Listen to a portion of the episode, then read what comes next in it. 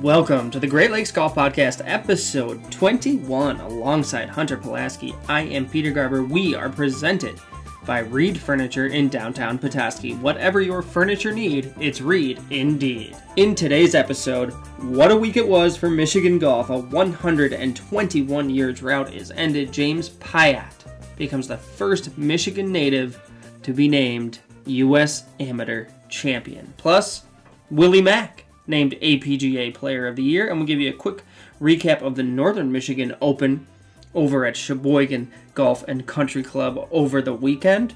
Plus, recap a wild week at the Wyndham Championship, ending with Kevin Kisner emerging from a six man playoff with a birdie on the second playoff hole.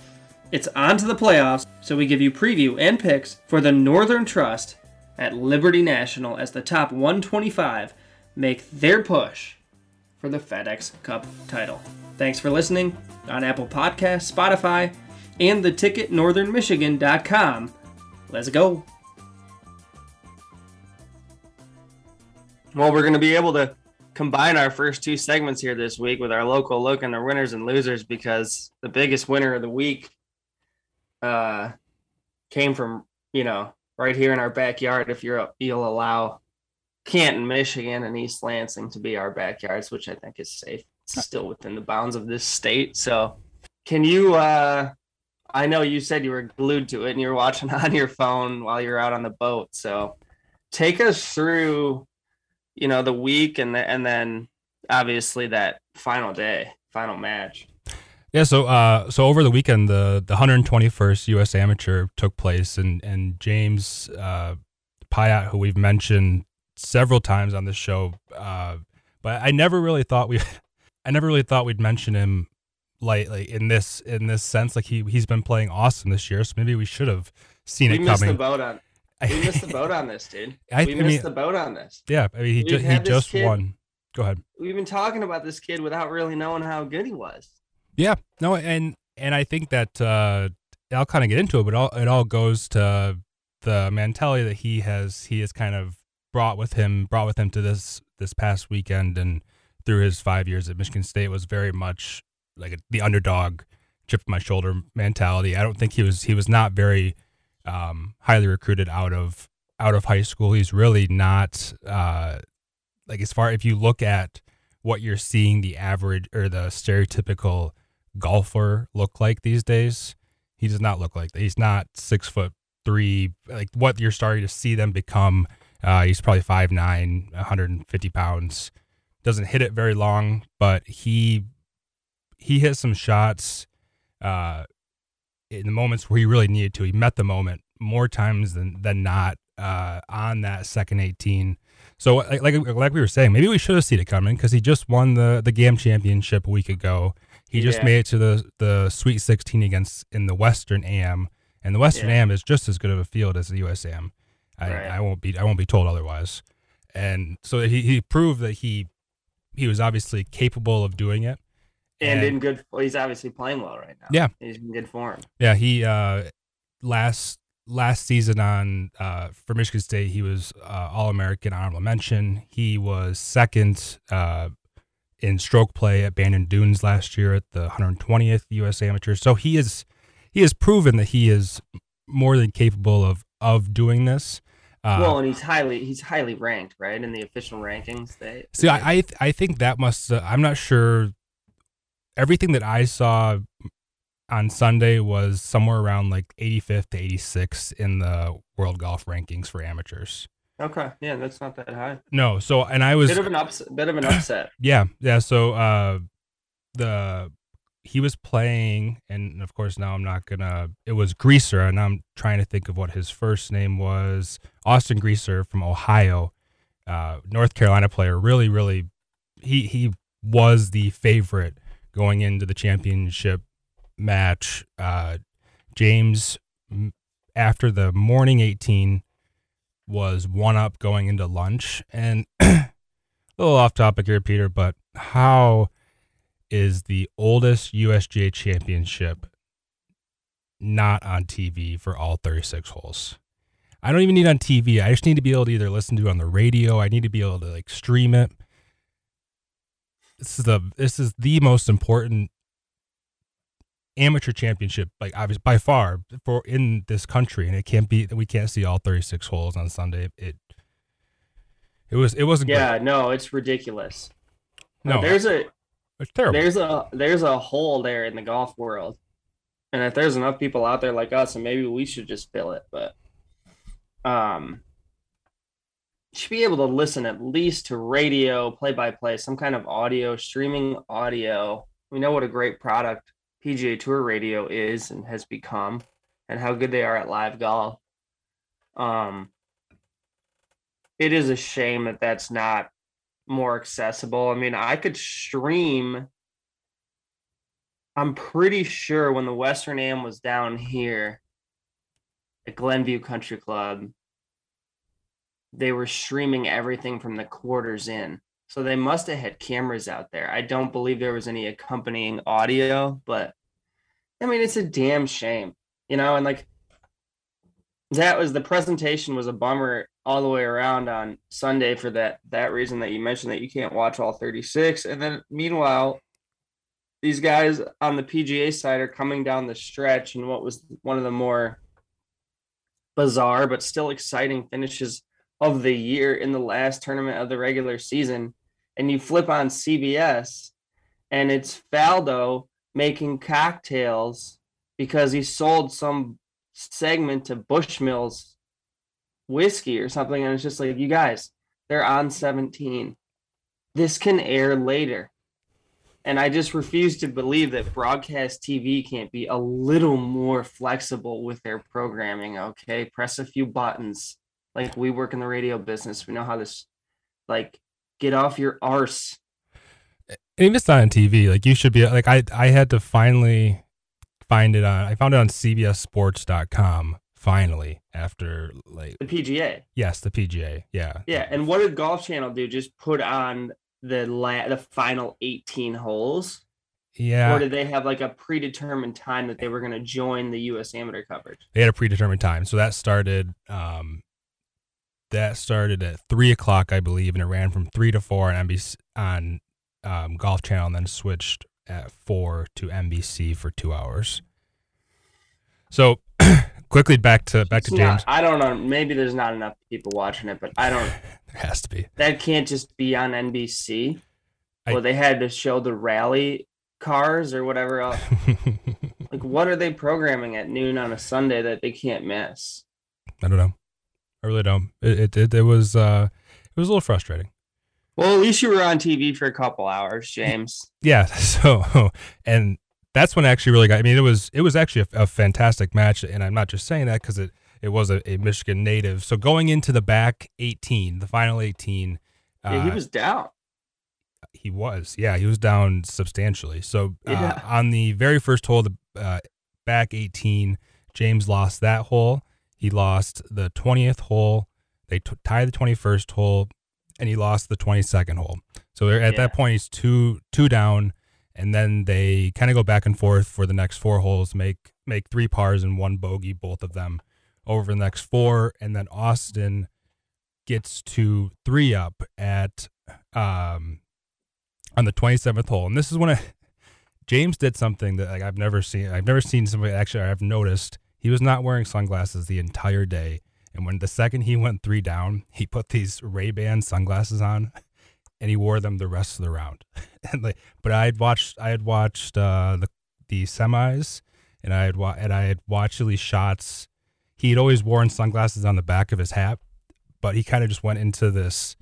He put those sunglasses on and just kind of went into like this killer mode where he just started to really hone it in. It was it was very it was very cool to see because it was it was there was a direct correlation between when those sunglasses went on and when he started to that. he won uh, he won the 28th hole uh, he won the 29th hole he won the 30th hole and he won the 31st hole all Unbelievable. and uh, made a hell of a birdie on uh, the 31st hole, which is a par three. Made a birdie on the 28th hole. Ended up shooting uh, three under on the backside on the the final the final nine holes.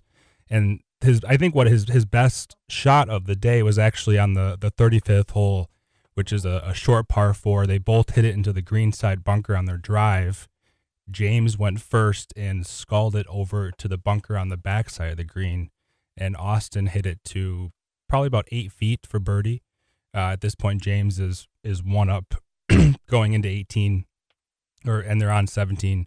James hits his second bunker shot to probably about 20 feet away, and he drains that. So he puts Austin in a spot where he essentially has to make this putt now, and he uh, and he missed it. So it was, and that was about a 20 foot putt for James coming back after to save par after a couple of of tough bunker shots. So that was a you always you you kind of want to see it end on a on a make, but we'll take what we can get. As a fellow sunglasses on the golf course guy, huge win. Huge win for the whole crew. Not everybody wears sunglasses on the golf course. And who is his coach is the assistant coach in East Lansing when I was on his bag, right? Uh, I wonder if that was him. hey dude, have you thought about putting the sunglasses on? Like what what was the conversation there? I'd love to ask James about that, but like what was behind putting the sunglasses on and tell it give us a little background on when you do and don't wear sunglasses because for those who do wear sunglasses on the golf course, you know how tricky that can be, particularly in changing weather. And it sounds finicky, maybe like ridiculous, but they can change the way that the golf course looks to you, and in particular the greens. So, but what a like what a gutsy performance to be down like that and to come back and then to whack it around the 17th green and knock in a 20 footer to uh you know it doesn't matter how only matters how many so. Yeah i i think uh i think austin uh, looked like he probably had about a 20 yard advantage on on james throughout the day as far as as far as length goes maybe 25 yard advantage. Um but it, it, didn't it didn't matter. I, and it, it was cool to see you mentioned the the the origin of the sunglasses and like how he put them on, you could see his whole like something happened on that between the 27th and 28th hole because whole his whole demeanor went from where I never he never looked he at no point did he ever look uh, like frantic by any means, but he he started to look a lot more maybe because he started to actually play well or like hit some good shots, but he looked uh like, he was smiling, he was he was kind of yucking it up with the fans um, so yeah, definitely it, it was. Uh, to me, he seems like an absolute gamer, and I can't tell you how. how first off, how cool Oakmont looked. Uh, that golf course is sweet, sweet, sweet, and then the. It's always cool to see at the USAM how they essentially let the fans get within an inch of the greens. Like they can, they they essentially create a backboard, even on approach shots they're the uh, the fan management's not great. It kind of works out well where there's not many of them. Uh, so yeah, because there's, there's not really any roping or anything, right? No, I mean they were they were touching, they were standing on the fringe, mm-hmm. on the the whatever that would be the 33rd hole or 35th hole. Yeah, it's awesome. You feel like you're watching Caddyshack when they're finishing up the last hole or whatever. yeah, so uh, so everybody's just surrounding the green or like a shootout at your local uh, Oh, exactly. Country club. That's so, what it looks like. uh, moving forward, James, uh, as long as he he's going into his, his fifth year at Michigan State uh, this fall, as long as he stays an amateur, he'll have his invitation to the 2022 Masters, 2022 U.S. Open, and the 2022 Open. As long as he stays an amateur, and then 10 years, 10 years is a uh, 10 year exemption for the U.S. Amateur. But I, it's tough. I mean, if if you I assume that his his goal is to um try to make it, try to try to do this at the next level. Yeah, yeah, yeah. Good for him. It'll be interesting to see. I'm. It, it's good timing, and that he probably wants to play his last year, and so he ha, he does not have designs on turning pro, which means he'll be able to take advantage of those exemptions, which is a huge advantage when you ultimately turn pro to have those appearances under your belt. As we all know, once you get on the tour and you have status, it's quite difficult to get into those fields and particularly um, the Masters. So you mentioned Oakmont.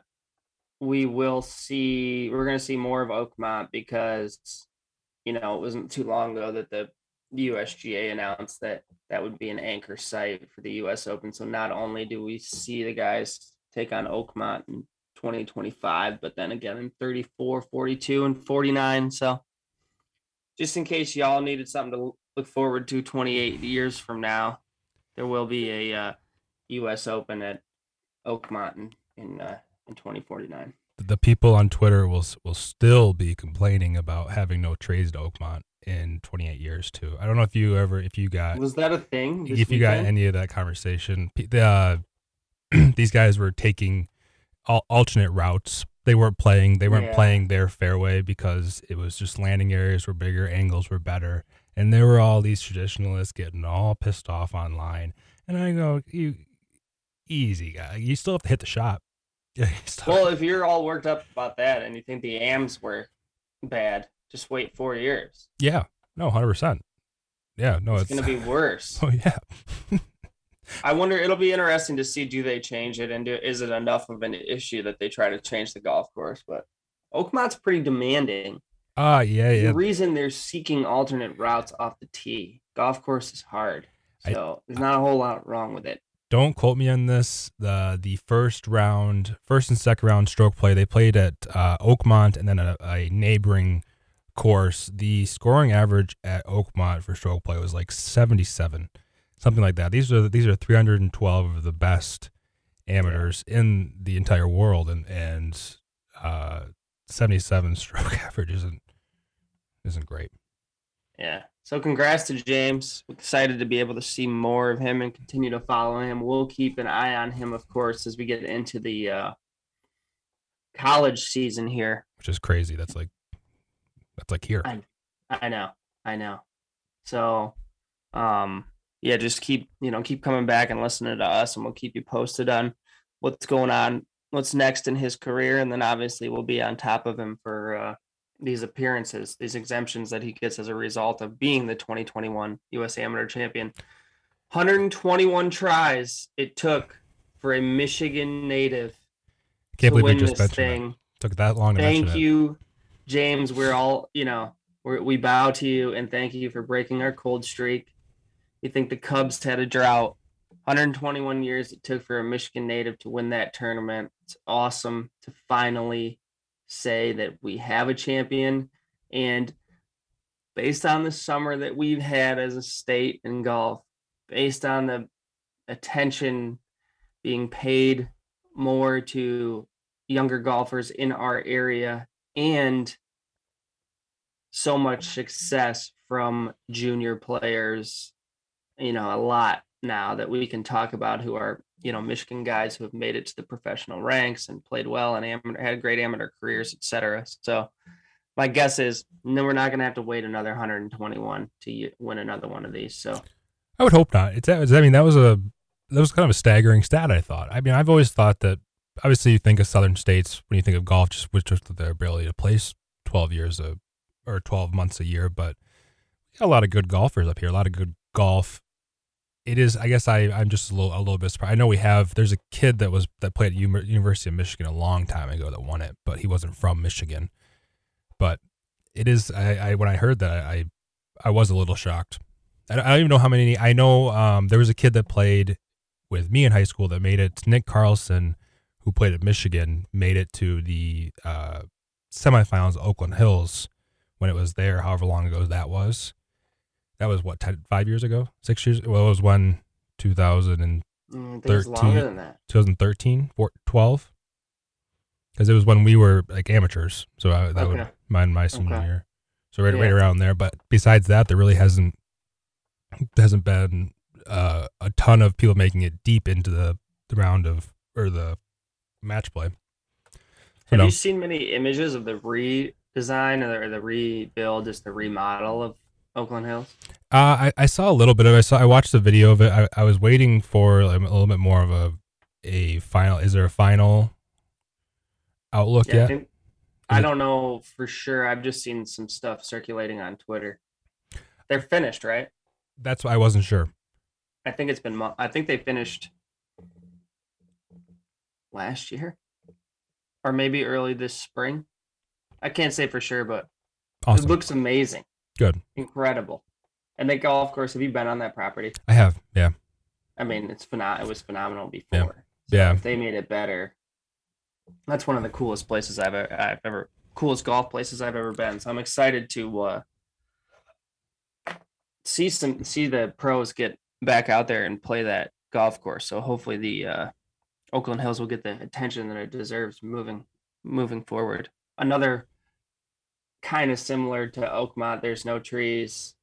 The greens are big and kind of squared off and very undulating and fast and Mhm. you know it tests all aspects of your of your game. So yeah, anything else from the USAM? Uh, no, nothing, nothing that I could think of. Um, so I really just want to reiterate how how like much I loved looking at Oakmont.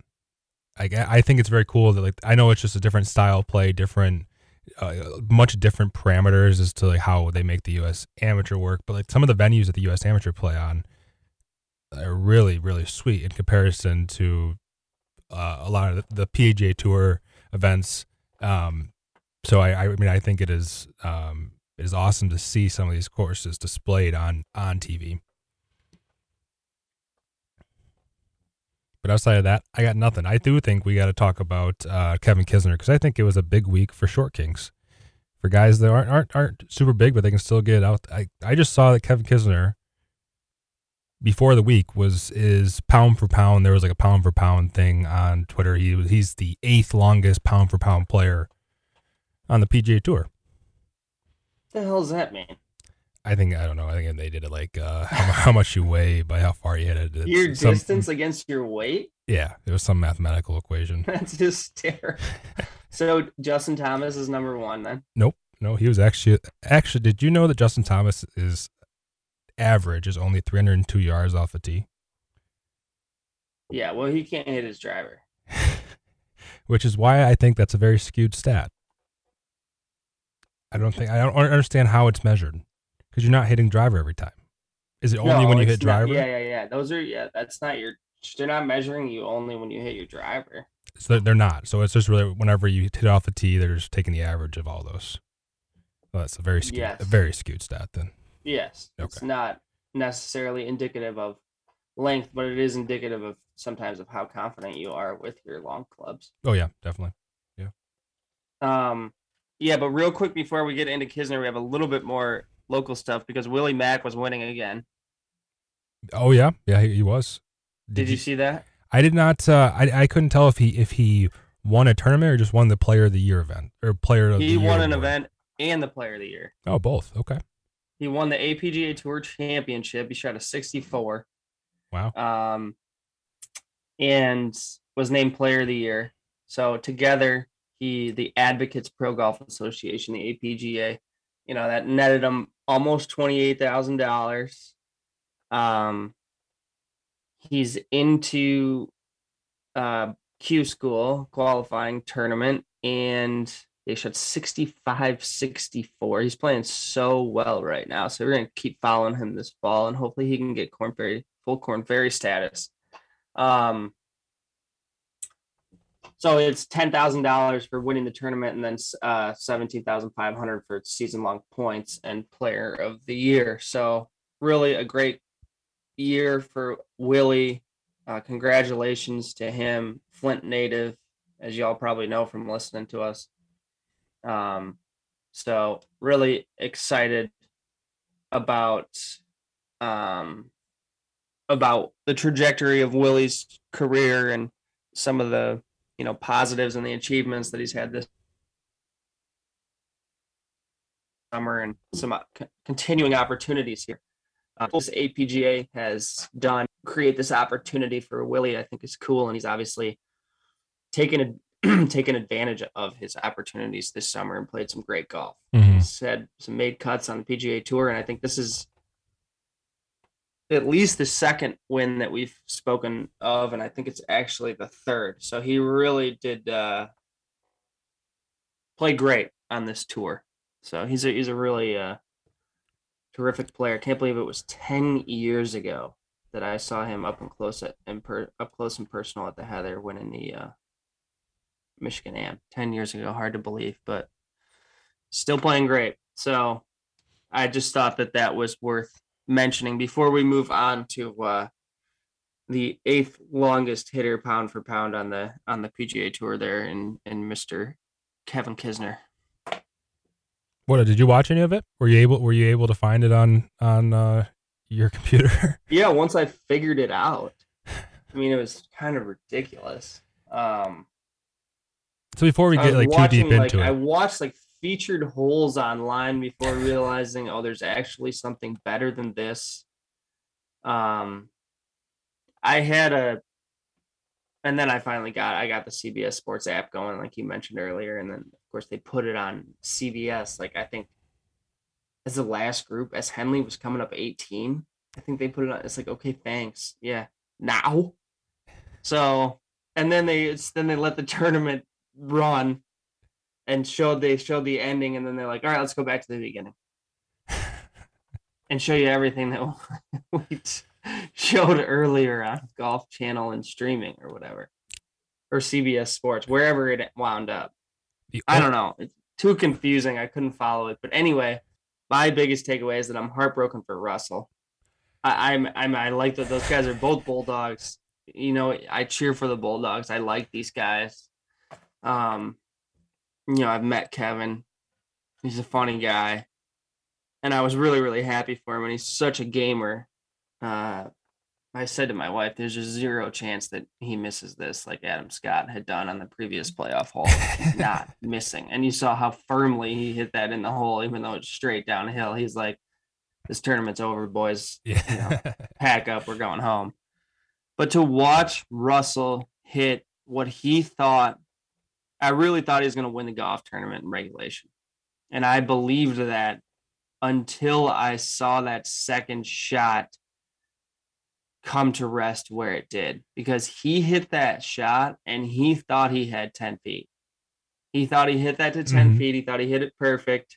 The ball just kind of like scooted forward and released, which was interesting because Kisner's ball had done the exact same thing in the group or two ahead of him. Uh, and we saw that that putt is really, really fast. And Russell hit such a good first putt, looked almost the entire way like it was going in. And then he couldn't make the comebacker and missed the playoff and ended up in what, like a tie for eighth or whatever, seventh, because there were so many guys in the playoff. How did 15 under make it into a playoff at the Wyndham Championship in decent weather when the lead was 14 under on Friday? I don't like it made no sense. I kept watching it and I like Siwoo gets to 15 and I'm like, oh thank God he got to 15. I have a top 10. There's so many guys up here. I'm worried that when these other guys, there's going to be a bunch of guys at 16 and 17. And then there's Russell just couldn't quite execute. He hit two good shots on the par five on the back, had 20 feet for eagle, couldn't make it. That was after he'd made a couple bogeys. Still made birdie there, but missed another short, a short, maybe 10, 11 footer on the par three, 16. It was just like, oh, these have to go in, dude. Like they it's right there. No one else is making birdies. Um, I was actually and he just couldn't do it. And then the the what do you think of like a six guys in one group playing a playoff? Oh, I loved it. I I was I was rooting for I think I was rooting I was rooting for Henley to miss his first putt because I wanted a bigger playoff. But then between his first putt, his second putt, we were told that if it was a seven man playoff, they were going to split into four and three. yeah. So yeah. then I went from rooting for Russell on his second putt to actually, I was like, you know what, Russell, kind of want you to miss this because I'd love wow, to see Hunter. a six man. Wow, you never root against a golfer, dude. That is, you are really asking for trouble from the golf gods by doing that. I got enough trouble on my hands. I, uh, I, well, I think it, so it ended up like to that point, the six man playoff was the reason why Adam Scott missed that putt. And I won't be I won't be told otherwise. He had to he had to hit that shot and then he had to wait He for waited forever.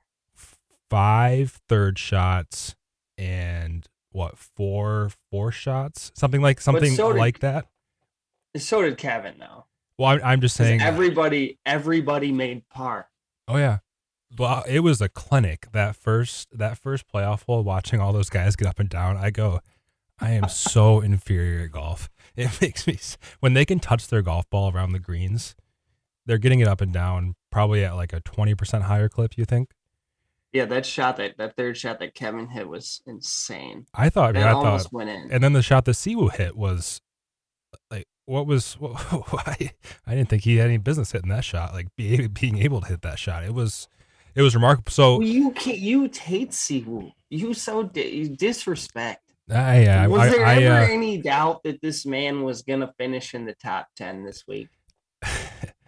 uh, Friday Friday afternoon maybe a little bit uh so He did rally to. He did rally. He did make a nice little run there in the back nine on Friday. I think it was where I was like, okay, okay, birdies. so Adam And he doing made his an eagle. I think he made an eagle on a par five. he did yeah He made a lot of eagles this week. uh Adam doing his little finger thing uh his little aim point thing from from three and a half feet away killed me you just Well, watched why didn't he watch Siwoo? he, I, did he not? what do you have to No, watch? he It was, it was over t- there to the right. They had the same line. Si was right behind him. He brushes it right in like it's the easiest putt he's ever seen. You didn't want to. You want to go through your little. I understand you want to go through your routine, your little song and dance, whatever, but do that for the sake of your heart rate and stuff. Like you should have known the line I think it was just straight, by wasn't it? paying attention to the other to the things going on around you. It was. He made no effort to look at that, nor did his caddy apparently.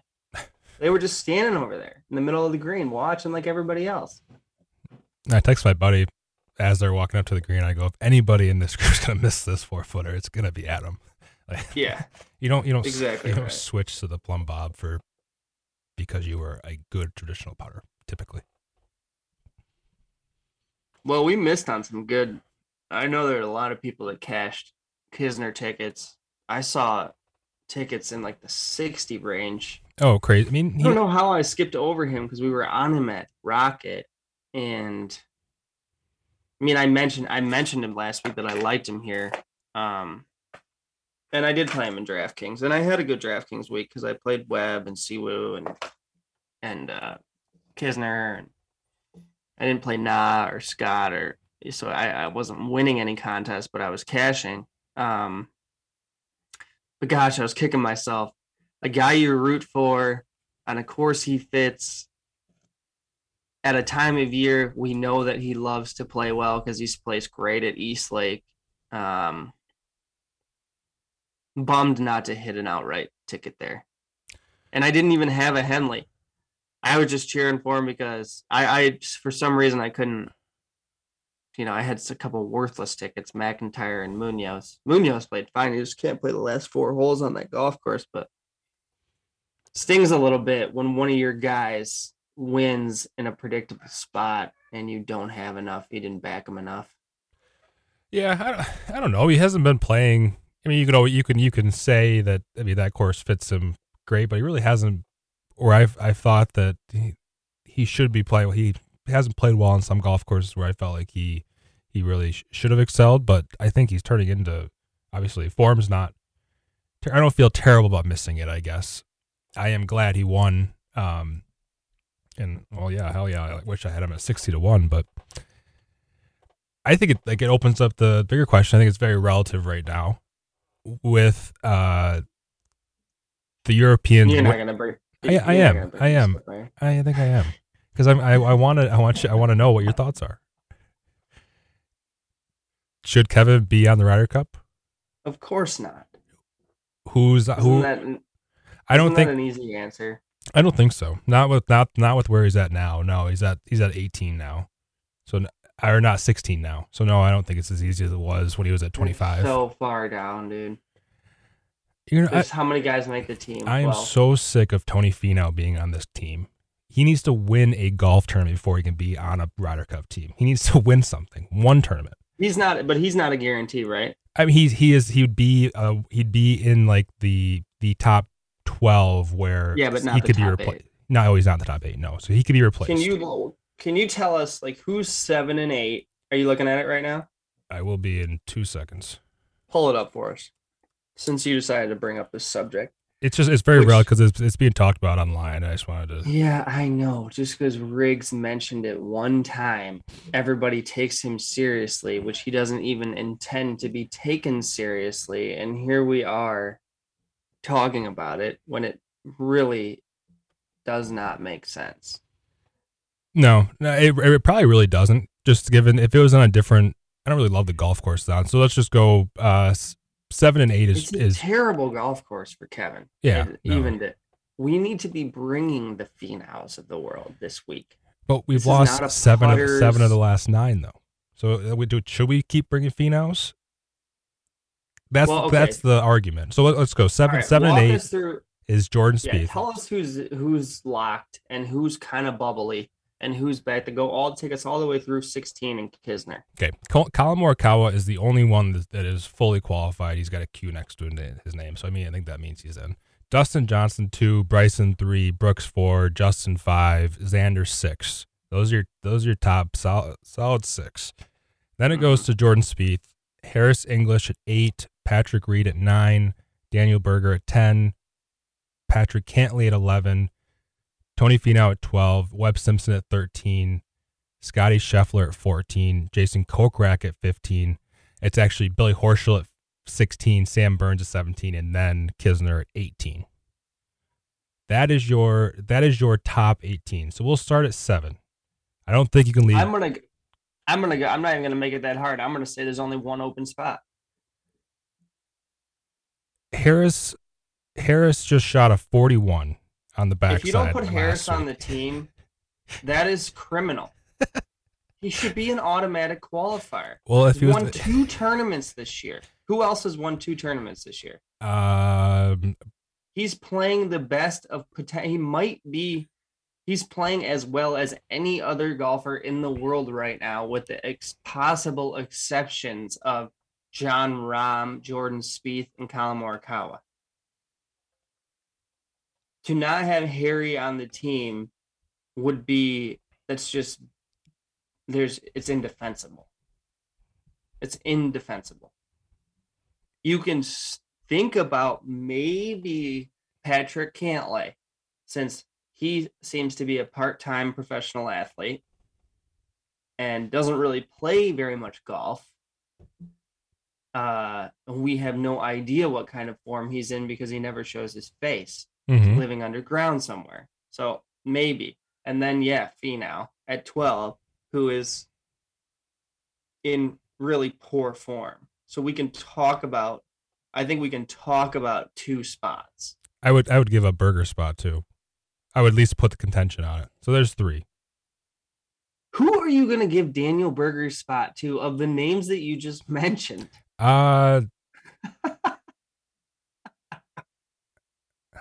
think I'd give it to Scheffler over, um, Oh my gosh. just because he's because he does seem. like I think they're both. And that's nothing against Berger. I'm just trying to find.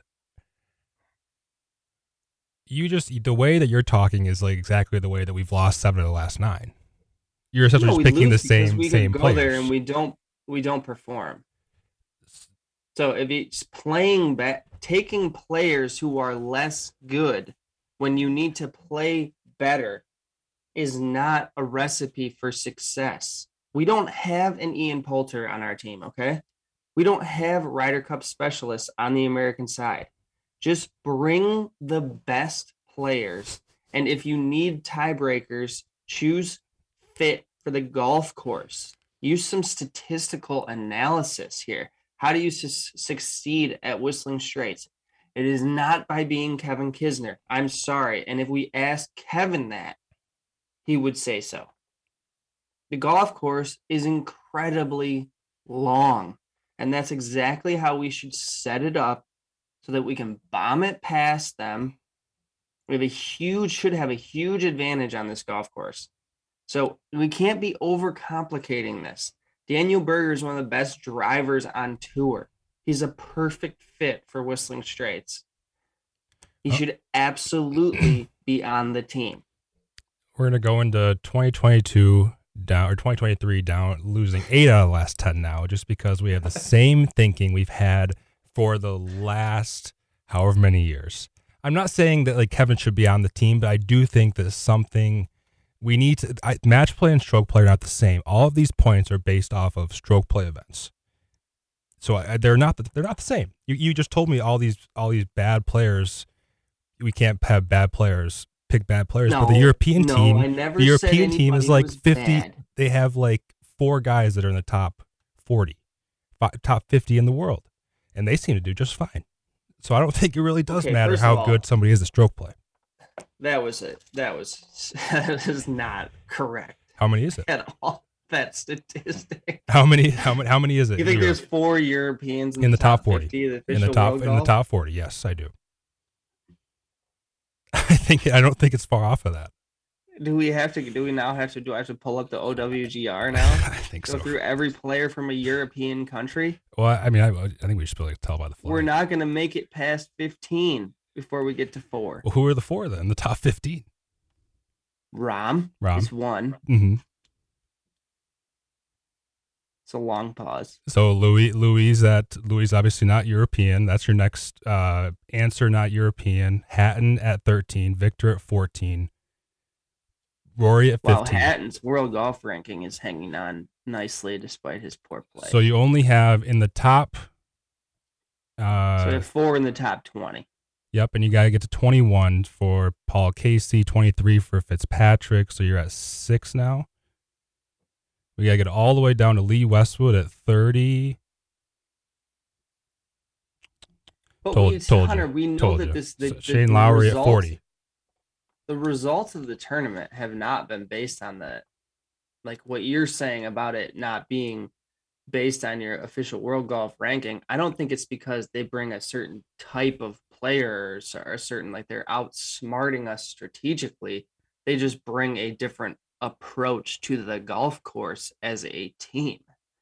They want it more than we do. They enjoy it more than we do. They, it's a bigger deal for them than it is for us, et cetera, et cetera. So maybe Now, that's that's what I'm thinking. Like I think it's a bigger deal the- for like- Kevin than for uh, one of the some of maybe the other guys. I think he loves match play, loves team events. Where I think he gets up for this event. Yes, yes, these guys are better players than Kevin Kisner. I will give you that.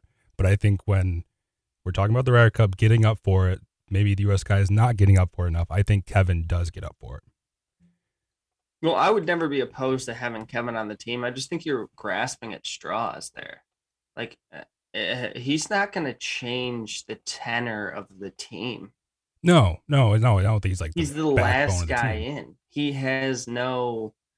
It has to be a top down thing. It has to come from Steve. It has to come from Jordan. It has to come from DJ, Brooks. Those are the guys who are going to say, hey, look, everybody. And they have the smaller locker room at Whistling Straits, which we know from having been there. Can't wait to continue to scout this out as we get closer and closer to the tournament. But somebody's going to have to just say, look, we're not leaving here without this effing trophy. Everybody put everything else aside and go out there and play your best golf. Doesn't matter who you're paired with. Look across the tee box and tell me you're not going to walk off the 18th green with a W.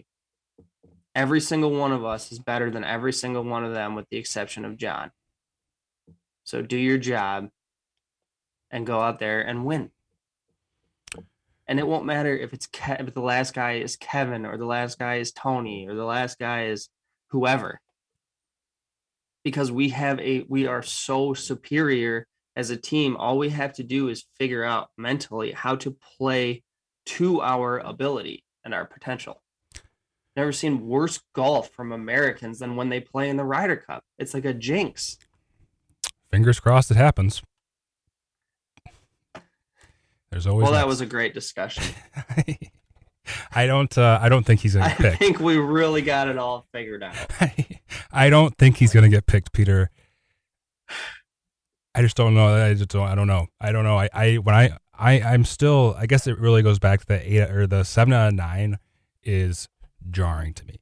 That's a jarring stat when you've. I know there was a period. Was that like late 2000, late 2000s when there were actually quite a bit of bit of European tour players in the top 50 in the world where it wasn't that unheard of, but like it does seem like that's that does seem like a lot of a very lopsided last nine Ryder Cups. Yeah. Just given Well, how, I think the other- like where they The other thing is we talk about the last guy in not having a big enough impact being like Kevin. The last guy in who changes your team is Phil as a captain's pick. It's a veteran with lots of Ryder Cup experience. Obviously, Tiger's not available. Phil just won the PGA. Now, the thing you have to deal with is that Phil is not good. So right now. So this isn't a Champions Tour Riders Cup, Ryder Cup. No. So that would be you would have a liability in terms of how you in what golfers you'd send out. But the rest of your team is so young that like even if they go there, I think that's a less offensive pick than Kisner. Like I love Kevin. He's had a terrible year. He has not played well. And yes, has he started to play well the past month? He played well at DGC. He's had a couple other finishes, and obviously then he wins the playoff at Wyndham. But it's not as if he's like lights, he's all of a sudden lights out, and you know, like it's guy's just on a tear. If he keeps going, maybe the discussion changes. And we did talk about how how well he plays this time of year, but When- he's really pretty. That golf course is long. It's going to be cold and windy and gnarly, and I just hope it's not too gnarly for our country club team. You know what I mean? Oh well, I, we talked. I I think I mentioned that right after we played whistling. I go like, why are we playing whistling? Like I, I know it's not links, but like it seems like the closest thing we got to links. Besides, like there Well, obviously they're a few, there are a few other ones that just like when you think of, like there are a lot more parkland golf courses that may fit the American's eye better than whistling. It did. uh Yeah, let's go back to Hazeltine. It did also hail while we were on the putting green It did, and on the driving range. And on the driving range. So that's what I mean. Hopefully they avoid that because I don't know. DJ is going to be like, "Can we go inside?" I don't know. We'll we will. Uh, when do they make the picks? Is it between the third and the fourth playoff event? I thought you were going to know. No, I, I believe for some reason that's like sticking. I think they play a few of. I don't think they play the whole. Because it's. I mean the the Ryder Cup's happening here in a month, isn't it? Is I know it's September, crazy, right? End of September. Hang on, let me look it up. Talk amongst yourselves. Because I really. yeah, I think it was. It's Following the Tour Championship, following the Tour Championship. six automatic qualifiers, six captains picks. Is there? Nice. I'm trying to see who's Yeah. that six and so yeah. I mean the, the top six guys obviously are all, even if they do get moved or like to the seventh or eighth spot, those guys get switched. They're still gonna, still all be there.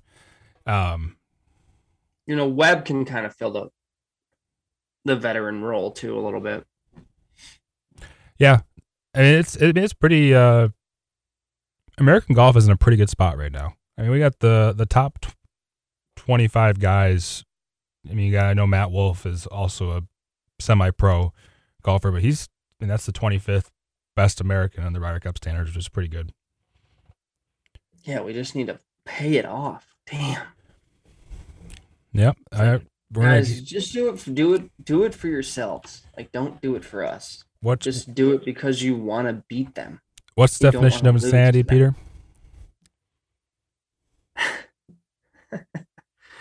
Doing the same thing over and over again and expecting different results. That's what I thought it was.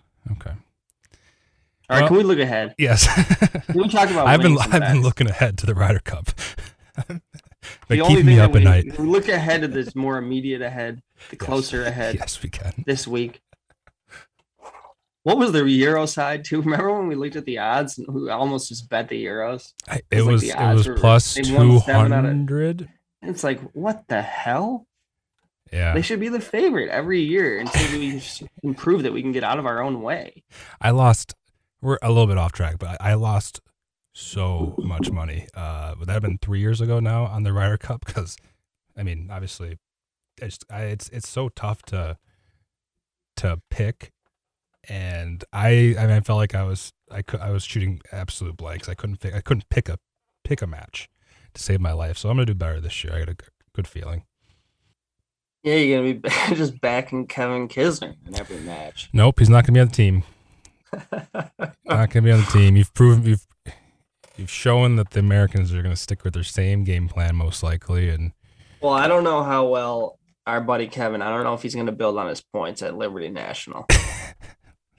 if he does, then maybe he is a fit for Whistling Straits. I do think this is kind of like a in a weird way. This is kind of comparable because you have to hit your driver here it's like 7,400 yards. Uh, I think the par is 71 too. This golf course has this interesting history because it's over in Jersey with like a view of the skyline or whatever. We played the President's Cup here in uh, so 2017. Yep, which yeah. Kevin went undefeated at. Thank you, Hunter. Worth mentioning. And at first, like Tom Kite built this, they raised a bunch of money to build this thing. It's on a landfill. It was something else before it was a landfill. And it's just like one of these just projects, big, big golf projects. And so they send everybody there for the Barclays or the Dell Technologies or whatever. And it's just summarily dismissed as a pile of crap. And they're like, every tour player is like, don't ever, you know, the answer is no. Like, we don't like it. It's bad. And so what did they do? They just rebuilt the whole thing. But they redesigned it. They widened up all the fairways. They cut the rough down. You know, like they just made it so that the pl- tour players would appreciate it more. But it is an interesting combination of like fairly, even though you'll see like tall grass, if you ask the players, it's fairly generous off the tee and it's long, so you have to hit a lot of drivers. But then the greens are t- pretty small, so it's big, big everything, and then we come into these tiny little greens, which have a lot of undulation. Like Webb Simpson has said, they remind him of Donald Ross greens. So, like the greens we just put it on last week, and you saw how slippery those were if you watch those playoffs and getting above the hole, how difficult that is, and all that kind of thing. So, that all comes into play, and you have to be careful with your approach. So, the statistic that most correlates to success here is approach. However, I do think you need to be good with your driver. You certainly can't be poor with your driver. So, total driving is key here. You need to be either pretty long and semi accurate, or you need, if you're shorter, you need to be super accurate. So, um, the other thing is, for some reason, the Northern Trust is almost always won by an elite player. I think there are two counter examples of this, and otherwise, in the dozen years or whatever going back in this championship, I think like almost all but two or three have been won by somebody in the top 25 in the official world golf ranking. And I think the past four or five, maybe even, have been won by players already in the top 10 of the FedEx Cup standings. So it is uh, uh you know, some people will say this is the hardest golf tournament to win all year because it really is putting the best 125 players on a golf course, which the majors try to do but don't exactly do because of the exemptions and the if you you know if you won you can come back and mm-hmm. you know you'll have guys like like James playing who bring the field strength uh down a little bit. So some people say this is the hardest tournament all year to win, and thus it's often won by a premium player. So if you just wanted to bet the best player in the field, I think you have to just go ahead and take the eight to one on Rahm. I won't be doing that in the off chance that he doesn't win, even though I think he tied for third the last time we were here in 2019 when Reed won. Uh, I give him a I give him a pretty substantial chance of winning this golf tournament this week because it's a big boy golf course. It's going to test all parts of your game. You have to be really good with your irons, but also with your driver. Jon is great with his driver, and he and even a little bit better with his irons.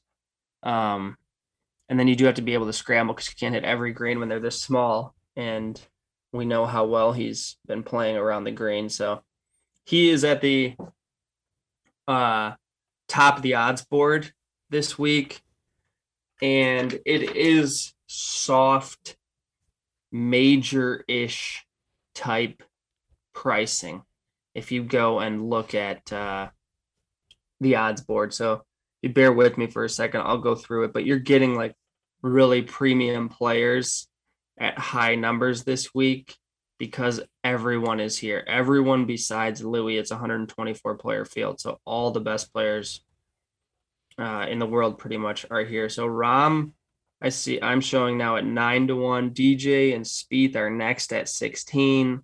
Morikawa is 18 to 1 should be a good course for him based mm-hmm. on how accurate he is and how good he is with his irons into the small greens.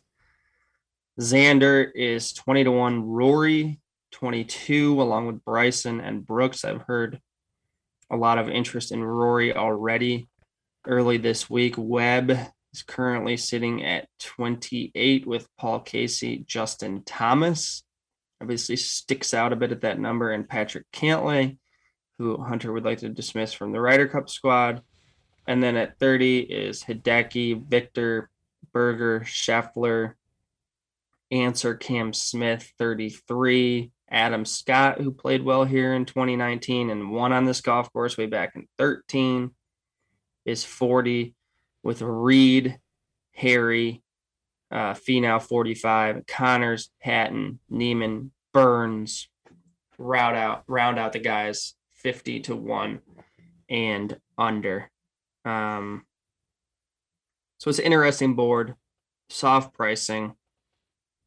This is a really tough event to bet because you're to have, you, you're presuming that I really can't scroll past 50 and think that I've got a really much of a chance to cash a ticket here. Mm-hmm. Definitely hit each ways if you're taking any kind of a long shot type of play because it is hard to win this golf tournament if you're you know one of these guys that's dealing with either some you know like Brian Harman is just not quite as good as Jon Rahm so it's going to take a lot of things going right for him to break through here I think it's more likely that these guys break through to a top 5 top 3 type of finish than actually hoisting the trophy um I think Rory's interesting. I like Rory's game here. Obviously, on long golf courses, Rory always plays well because he's so good with his driver and his longer irons. His weakness is actually his approach when he gets closer to the green. So I can understand the interest behind him. Uh, people also say that this is a lot like Quail Hollow or plays similar to Quail Hollow in terms of bringing out uh, a similar player. You can get it around here if you're short. Like Heath Slocum won here. Brandt Snedeker has played well here. That's back when he was playing some really good golf. But don't be surprised if you see some shorter hitters play fine. But um, you know, I really like Rahm this week. I just think he's really playing great. I've heard some interest on Spieth. I don't think this course is perfect for Spieth, but he's playing great. I, I think he can win anywhere. I think it sets up really nicely for Colin. So there's just a lot of reasons to back a lot of guys towards the top. Um, I bet Reed at 40 um, because I don't understand why he's 40. And I just thought that that stood out clearly as a value. I'm thinking about betting Justin Thomas at 28. I worry about this course being too flat and windy uh, for him, but if he can keep his driver or whatever he hits off the tee and play, his irons could really shine here. So I think he's interesting. And then I bet Johnny Vegas to top 40 uh, plus 120. I think you guys have heard me talk about him, I think, a little bit the past few weeks, but he's just like if you look at the Liberty National stats, the ball striking stats are just absurd. I mean, if you didn't have to putt or chip, this guy would be a top five or 10 player in the world over the past 12, 16, 20, 24 rounds. So he's plus odds to top 40. I may even go in on a top 30 or something like that. I don't think he's going to contend here, but I think he can get around here great with his ball striking. So those are, you know, it's going to be probably a pretty light week for me. I might save a couple bullets. The only other guy that really stood out to me right away that I like for this golf course is Hideki Matsuyama. He missed the cut at the Wyndham, which depressed his number a little bit. And I think people will be off of him. Might end up being more of a DraftKings play because I haven't seen a number that I love. He's priced in that kind of Webb area in the high 20s, low 30s. If I could get like a 35 on Hideki, which I think I might get if I wait deeper into the week, I'll probably take that because I think he's in awesome form and his irons should be able to really, really shine here. And with a winning score around 10, 11, 12 under, I like that for Hideki. He doesn't have to make a ton of putts. He can rely on his ball striking. So, what about you? Any strong takes on the odds board at for Liberty National? I really this like. A, go ahead. Go ahead. This is a tough event to bet.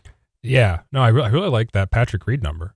Um, he won here in he won here two years ago, didn't he? Yeah, the last time we played here, he won the tournament. Yeah. So that forty to one number really does stand out. Uh, I don't I don't really remember the how that 2019 tournament went as, as far as how he how he played or well, how the rest of the field played or the conditions or anything like that. But to see, I mean, to see his number there with he is an abs. I mean, he's an absolute gamer, and I think to see his number there with his success just two years ago is kind of I mean, it kind of shocked me a little bit. And then another yeah. number. Go ahead. Real quick on Reed, one of the reasons why I liked him, and I mentioned off the tee, strokes gained approach is still more corollary, and that's never Reed's. That's not really popping for him right now, but he's second in the last 12 rounds in this field in total driving or strokes gained off the tee. Oh wow. That's so. I think he's hitting his driver great. And if he's has a lot of shots from the fairway in, I think he can potentially hit more greens than maybe he normally would. But the thing about Reed is everybody's going to have to scramble a little bit around here this week because you can't hit all these greens. The greens are just small. You're going to miss some greens. And he won at 16 under. And I don't I don't think the winning score will be quite that good this year. So if it's 12 or 13, I like him even more because he can save par is the best, you know, if you pulled tour players, a lot of them would, you know, feel compelled to say he's the best short game player on tour. Uh, and then, then uh, I'm, I'm similar to you. I'm going to go light this week. But another guy that I just took, I have an outright on is Collin Morikawa. I, I mean, just looking at his what you mentioned with with needing to be accurate uh, with the approach, and then just looking at some of his um, the top of tour and, and approach approach to the green and strokes gain, tee to green, second in green regulation, fourth in adjusted scoring. So it's hard to like it's hard to see those stats and then not say, I will take you at eighteen to one. I, so that's that's kind of where where I am with with Collin. It seemed there has been there have been at least in both of his uh, victories this year. I've I have it has at least crossed my mind to take Collin and I look at his number and I go, that's kind of a low number for for Collin He's proved me wrong now on multiple occasions this season, so I'm just gonna bite the bullet and take him. I think 18 is a fine number. I'm oh yeah, so you're actually getting a little bit of value there. I mean, I don't see DJ is like a Northern Trust horse, which is a weird thing to say because they move this tournament around. I think that's why he's down at 16, but really Collin should be the second favorite, uh, in my opinion. I agree. So I like the value there. Um, if you really want to get crazy, you can ride with me, Andrew Putnam to top 40s plus 500. I put five dollars on that. I don't know. He was tied for like 11th here in 2019. He gained like five strokes putting in the final round. He birdied four of the last five holes. I didn't realize that until after I bet him. But I think that's kind of sneaky playable. And that that's my Ryan Armour pick of the week from the Wyndham, who I was cashing four out of six DraftKings lineups, meaning lineups in which four of six players made the cut, which is unheard of because all four of the guys that I had were in the top five, and the other two were Brandt Snedeker and Ryan Armour, and they did not make the cut. And I played them like 50%. Um, real quick, because I think we're pressed for time, but a couple things I learned over the weekend. One was that Xander Schauffele has a French bulldog. I knew that. Yep. Didn't know that. Whose name is Chewy. Did not know that. I don't think. Just thought that that needed to be put out there. That's all. I'll just leave that there. Wow, P- Peter Garber, known dog hater. That's what it sounds like. you don't like I love dogs. I What? love dogs. Are you not a French bulldog guy? Not like a huge, not a, not a very masculine dog. Not a very masculine. I would dog. say This Collin a is Collin is not a very masculine person, and there's nothing wrong with that. He looks. No, Xander. Oh, Xander. Oh, I thought you were talking. I thought Collin had one too. Actually, Collin has one too. I I kind of thought so. Wow, you guys are. I've been married for four years, I think, something like that, and you guys are whipped. you don't. Uh, you just think. I I I don't. I kind of agree with you. I don't necessarily like. There are a lot of other breeds of dogs that would get over a French bulldog. But now, I will say these guys live in like they probably live in cities. I live in a city. It's hard to have a real dog. Most of us are choosing from a limited number of breeds. However, presented with those same limited number of breeds, we would be not walking away with the same dogs. Uh, I, Um, I want to correct myself before Collin gets any slander online. He actually has a, a mini golden doodle, not a French, not a French. And don't you dare say a word about golden doodles because my family are proud owners of a golden doodle, and she is now. fantastic, fantastic What's her name? Uh, Pip, Oh, I love that. Pippin, I guess would be her full name. That's great. yep, no Not shedding. for Scottie Pippen, right? No, no, no, God, no. Um, Pippin, like the rabbit. There's a rabbit. I think there's a funny, funny little. Now we are getting off. There's a book, Oh boy, here we go. a, ra- here we go. a Where are we rabbit book that we have. It's an alphabet book that we have. It's, so it's a kid's book, and we've named our last like three or four pets out of that book. We just found the rabbit that that matched whatever letter. I mean, just whatever one looked like most like same color, whatever it be, and that's how we've named our several of our dogs now. Or pets. That's a system. It is a system. And I don't know if Okay, you're gonna second. go ahead because I actually have something to add too. That's it's, it's pretty. Did you see what happened at the Savannah Bananas game? I- Familiar with the Savannah Bananas? Uh, I wasn't until this weekend. Say it just one time, and so you won't believe how fun it is. Savannah, I really can't. Like Savannah bananas, Savannah bananas. Okay, this guy, his walk-up music. You have to go look at this. For anybody who hasn't seen this, maybe Hunter can retweet it to our zero followers. you didn't hear that. Brad, Brad and JT will see it. guy uses the Masters theme song as his walk up music to the plate, brings a caddy with him. The caddy uses a rangefinder. The announcer says, Now stepping up to the first tee. Absolutely phenomenal performance. Best walk up presentation I've ever seen. The guy even gives him like a nine iron and he shakes it off and sends it back. And then the dude gives him a bat and he's like, Yeah, this one's just right. And he takes a golf swing with it. Did It he- was phenomenal. It is just spectacular. Golf finding its way into popular culture. Thank you to this gentleman. I don't know your name. You play for the Savannah Bananas, which if you're not if you guys aren't you guys are winning every game regardless of the score right when you take the field because of your name and how much fun you have. But just I'm gonna see if I can get his number. You know, it's like kind of like a, Josh Lavender. Josh Lavender, you're the man. You're the man. Loved every second of that. Thank you for that. It's phenomenal. it's pretty impressive. Biggest golf takeaway from the weekend. Just kidding, James. You're the story, dude.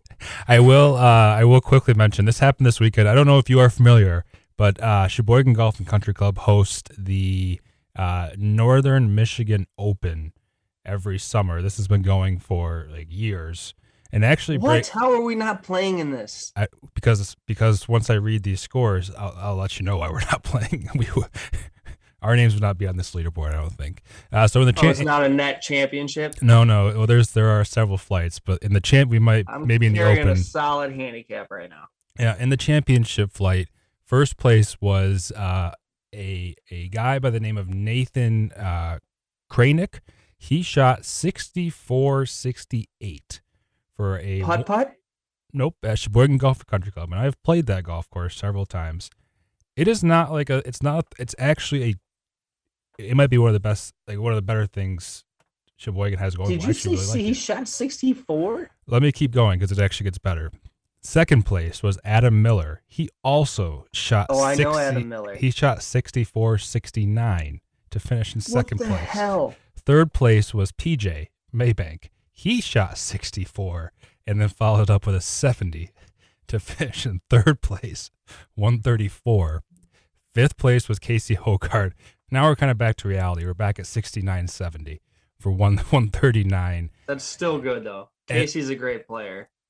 Eman- he whipped Tad's ass in the Highlander. Yeah. Emmanuel uh, Petrick shot 68-71 to finish fifth place. I have to say this guy's name. Mitchell Geik, G E I K, shot a 61-79. Come on, dude. 61 and a 79 for a 140 and then finish off. John Mykoff shot 67 74. Okay. So that golf know, course. Almost. golf we know course almost was, all those guys. Yeah, no, this is a this um I think this is a very cool thing. Invite that, only? No, I actually I, I, think you, if you if you pay them the admission fee, uh you can get in. Yeah. So I would probably what were the winners from the first flight where I would probably be? Uh so in the in the open champion or in the I guess this would be the Pete Stem uh, so the it's also called the championship I know flight. all these guys. So Pete Stemke shot 75 75 to finish okay, one right. 150th or 150 that was first place. Okay. I can shoot a couple I can shoot a couple scores in the mid 70s maybe. You ever played Cheboygan Golf Country Club? I think I have, but I can't remember it. I sure it's, it's a par 70. I can't think of nine birdies in that golf course, tell you that much. No. Well, at least it's a par 70. Yeah, yeah. I thought that kid shot 11 under. No, probably not a kid guy. These guys are all, all about our age. I don't know. Mitchell sounds like a kid's name. Mitchell. There's no. There's no. I don't know any Mitchells that are over the age of. Well, does your brother ever go by Mitchell? I call him Mitchell. I'm the. I'm probably I'm the only person I know. Are you the only one? Yeah. Just, I don't know why. I just always. Mitchell's a strong name. Just, but I don't. I don't really hear it as like an older person's name. So I, I, did feel like I had to mention that because I, I do think this is a very cool thing that Cheboygan Golf Country Club does every year, and obviously it brings some very good players to the uh, it, to the field. Hey, by the way, one of the things I wanted to ask you just before we close out, we're probably gone too long, but do you have a pick for the FedEx Cup? Do you have a FedEx Cup pick? And is that something we can be gambling on right now? Uh, I have not, as far as like the the final standings. Yeah, like who's gonna win the the cup itself? Because we're aren't we're doing that weird thing again, right? Where everybody starts at a different score. Yeah, where it's yeah, it's the. What a circus! I think I actually I do think that is better than the. You have to if you're in the top five, you can automatically win the tour championship, like that. I did I didn't like how how that was set up prior. I don't know if this is the answer, but I do think it's a better answer than what that my mathematical equation we were working off prior. I think this is in a way easier to understand, but maybe not at the same time. It just kind of I guess it depends how it's laid out. So is the FedEx Cup going to be pretty much between? Are we thinking like it's Rahm and Morikawa are probably like favorites one A one B?